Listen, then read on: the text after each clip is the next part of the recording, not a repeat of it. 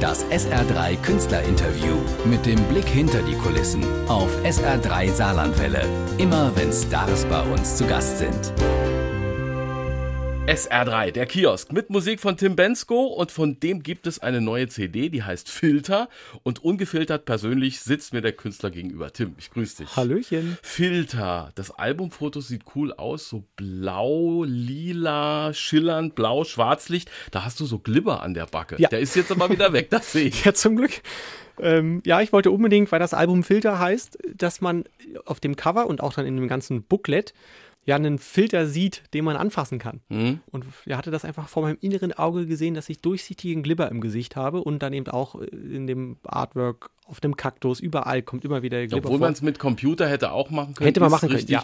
Ich wollte das unbedingt in echt haben und es ist wirklich, es war nicht so leicht, wie ich es mir vorgestellt hatte.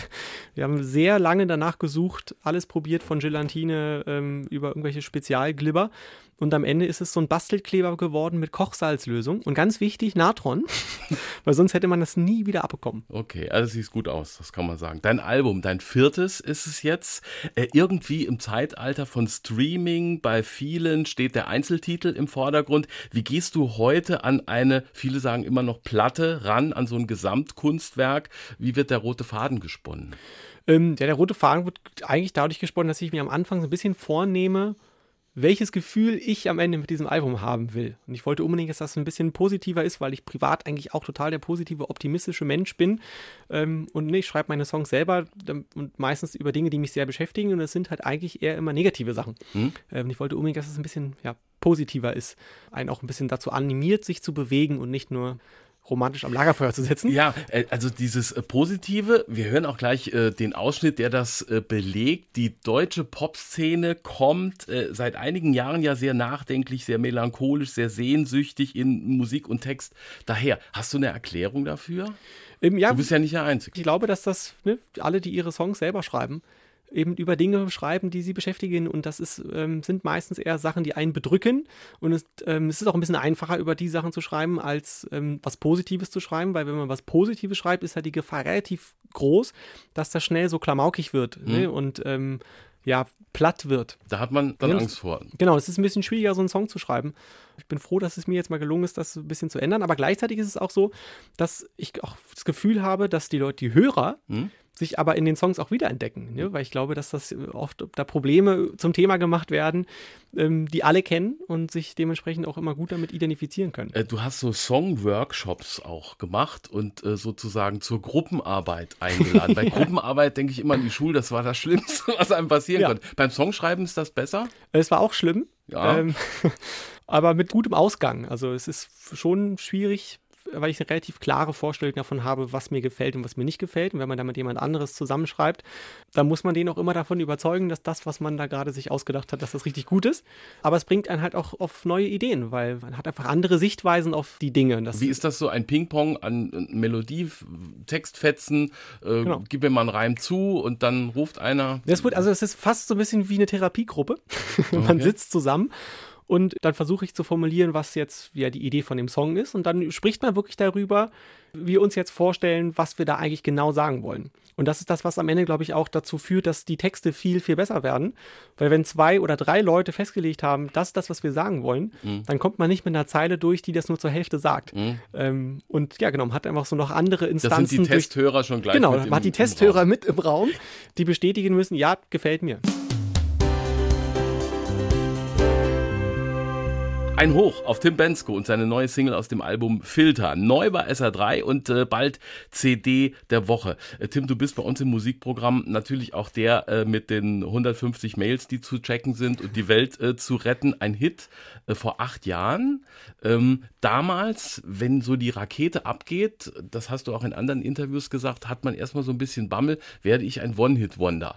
Ja. Wann ist der Punkt, wo man entspannt sagt, ich bin keins? Und wie ist es jetzt mit dem vierten Album schon? Äh, Das, ich hatte wirklich das große Glück, dass mein erstes Album, das dann, glaube ich, vier Wochen nach Nur kurz die Welt retten rauskam, dass das ein Riesenerfolg war. Und damit hatte sich das sofort erledigt, ähm, weil das Album sogar erfolgreicher war als jetzt dieser einzelne Song. Mhm. Deshalb hatte ich diese Sorge genau diese vier Wochen und dann hatte sich das zum Glück erledigt. Ja, jetzt freue ich mich einfach, dass ich ja, jetzt acht Jahre schon das machen darf. Ja. Das ist wirklich ähm, gerade in der heutigen Zeit und in Zeiten von Streaming, sich so lange gehalten zu haben, äh, macht mich auch ein bisschen Ist stolz. der Druck größer, wenn jetzt was Neues ansteht oder ist man entspannter? Muss man sich nichts mehr Ja, beweisen? das ist ja irgendwie, irgendwie fast beides. Also ich, auf der einen Seite bin ich viel, viel entspannter, weil ich mittlerweile ein bisschen besser, glaube ich, einschätzen kann, wann ist das ein guter Song und wann nicht. Und ja, also das ist immer wieder neu.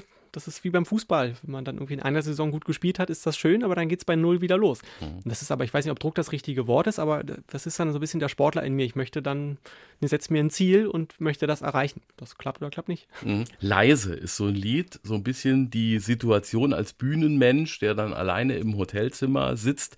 Das hat ja schon viele, wenn auch nicht immer dauerhaft aus der Bahn geworfen, von Ja. Udo Jürgens bis Elton John.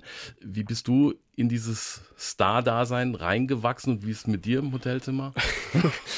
Also, ja, das erste Jahr, als das mit Weltretten und dem ersten Album losging, das war wirklich, ne, da war viel los. Und währenddessen, ich kann mich auch nicht mehr an so viel erinnern, nicht weil ich äh, abgedriftet bin währenddessen, sondern weil es einfach viel war. Habe das aber, glaube ich, dann relativ schnell nach diesem Jahr gut einordnen können. Und ja, ich habe das große Glück, dass wenn ich von der Bühne komme, dass das wirklich relativ schnell geht, dass ich wieder in der Normalität ankomme. Es gibt ja viele, von denen man immer wieder hört und liest, die dann in so ein Loch fallen und ähm, wenn man irgendwie auf Tour war und einen Monat lang jeden Tag Applaus bekommen hat am Abend, wenn der dann fehlt, dass das irgendwie zum Problem wird. Ich habe das große Glück, dass das bei mir nicht so ist. Ich genieße das total, auf der Bühne zu stehen und ne, wenn die Zuschauer die eigenen Songs singen, es gibt nichts Schöneres, aber genieße die Normalität im gleichen Maße. Und Mhm. das geht zum Glück relativ schnell, dass ich da wieder hinkomme und ganz normales Leben führe. Und dieser Song spielt am Ende eigentlich zugespitzt darauf an, dass ja die Wahrnehmung der Zuschauer einfach eine ganz andere ist als meine. Für die Zuschauer, die sehen mich immer wahrscheinlich nur auf Bühnen, hören mich im Radio, sehen mich im Fernsehen oder auch, ne, das gilt eigentlich für jeden Künstler. Und dann sieht es so ein bisschen so aus, als wäre das alles wäre, was ich tue in meinem Leben. Aber es ist der kleinste Teil. Tim Bensko bei SR3, der auf Tournee war, mit einem auch meiner Helden, Night of the Proms hieß die Tour, und John Miles. Ja. Da sind wir wieder bei dem One-Hit-Wonder. Äh, Da schreien alle nach Music. Hat man mit dem Kontakt? Erzählt er aus der Szene und wie er mit diesem einen Lied an der Backe so klarkommt? Viele Jahrzehnte lang schon. Also wir haben uns nicht über Musik unterhalten, sondern eigentlich ausschließlich über Golfen. Wirklich, äh, wir sind immer vor den Konzerten, also nicht immer, aber ein paar Mal vor den Konzerten golfen gegangen zusammen, was für mich tatsächlich unglaublich aufregend war.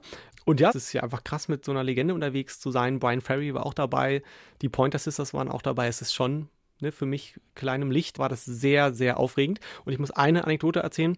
Wir sind am letzten Tag ähm, zusammen mit einem Tourbus gefahren, wo dann ausnahmsweise mal alle in diesem Bus waren. Und es war eine, ich weiß nicht mal genau, wie sie heißt, von den Pointer Sisters Originalbesetzung dabei.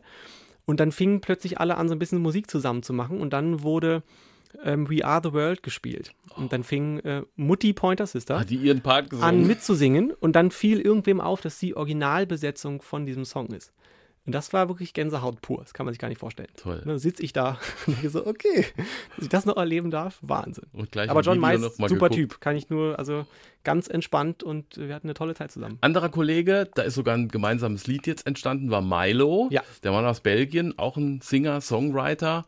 Wenn man mit so einem zusammen ist, dann kommt man ins Fachsimpeln und arbeitet schon mal weiter. Äh, Fachsimpelt haben wir fast nur über Fußball, lustigerweise. Ähm, aber ich hatte bei Night of the Proms so viel Zeit, also immer Pause zwischen meinen Auftritten, zweieinhalb Stunden jeden Abend, dass ich beschlossen habe, jeden Tag einen Song zu schreiben. Und Milo und ich, wir hatten uns vom ersten Tag an super verstanden, uns angefreundet. Ähm, und er musste dann immer herhalten, mit mir diesen Song an diesem Abend immer schon aufzunehmen und online zu stellen. Und aus romantischen Gründen musste einer dieser Songs aufs Album. Und deswegen habe ich Night of the Proms eigentlich mitgemacht, in der Hoffnung, dass ich da ja, neue Leute kennenlerne. Es ist ja irgendwie aufregend, mit wildfremden Menschen einen Monat auf Tour zu sein. Und da sind aber Freundschaften entstanden und in diesem Fall auch zusätzlich zu der privaten Freundschaft auch eine musikalische. Dann hören wir den jetzt, diesen Song. Freier Fall aus dem Album Filter. Äh, Der Künstler zieht weiter, die CD bleibt da und ist Album der Woche nächste Woche bei SR3. Danke, Tim. Alles Gute. Vielen Dank. Das SR3 Künstlerinterview mit dem Blick hinter die Kulissen auf SR3 Saarlandwelle. Immer wenn Stars bei uns zu Gast sind.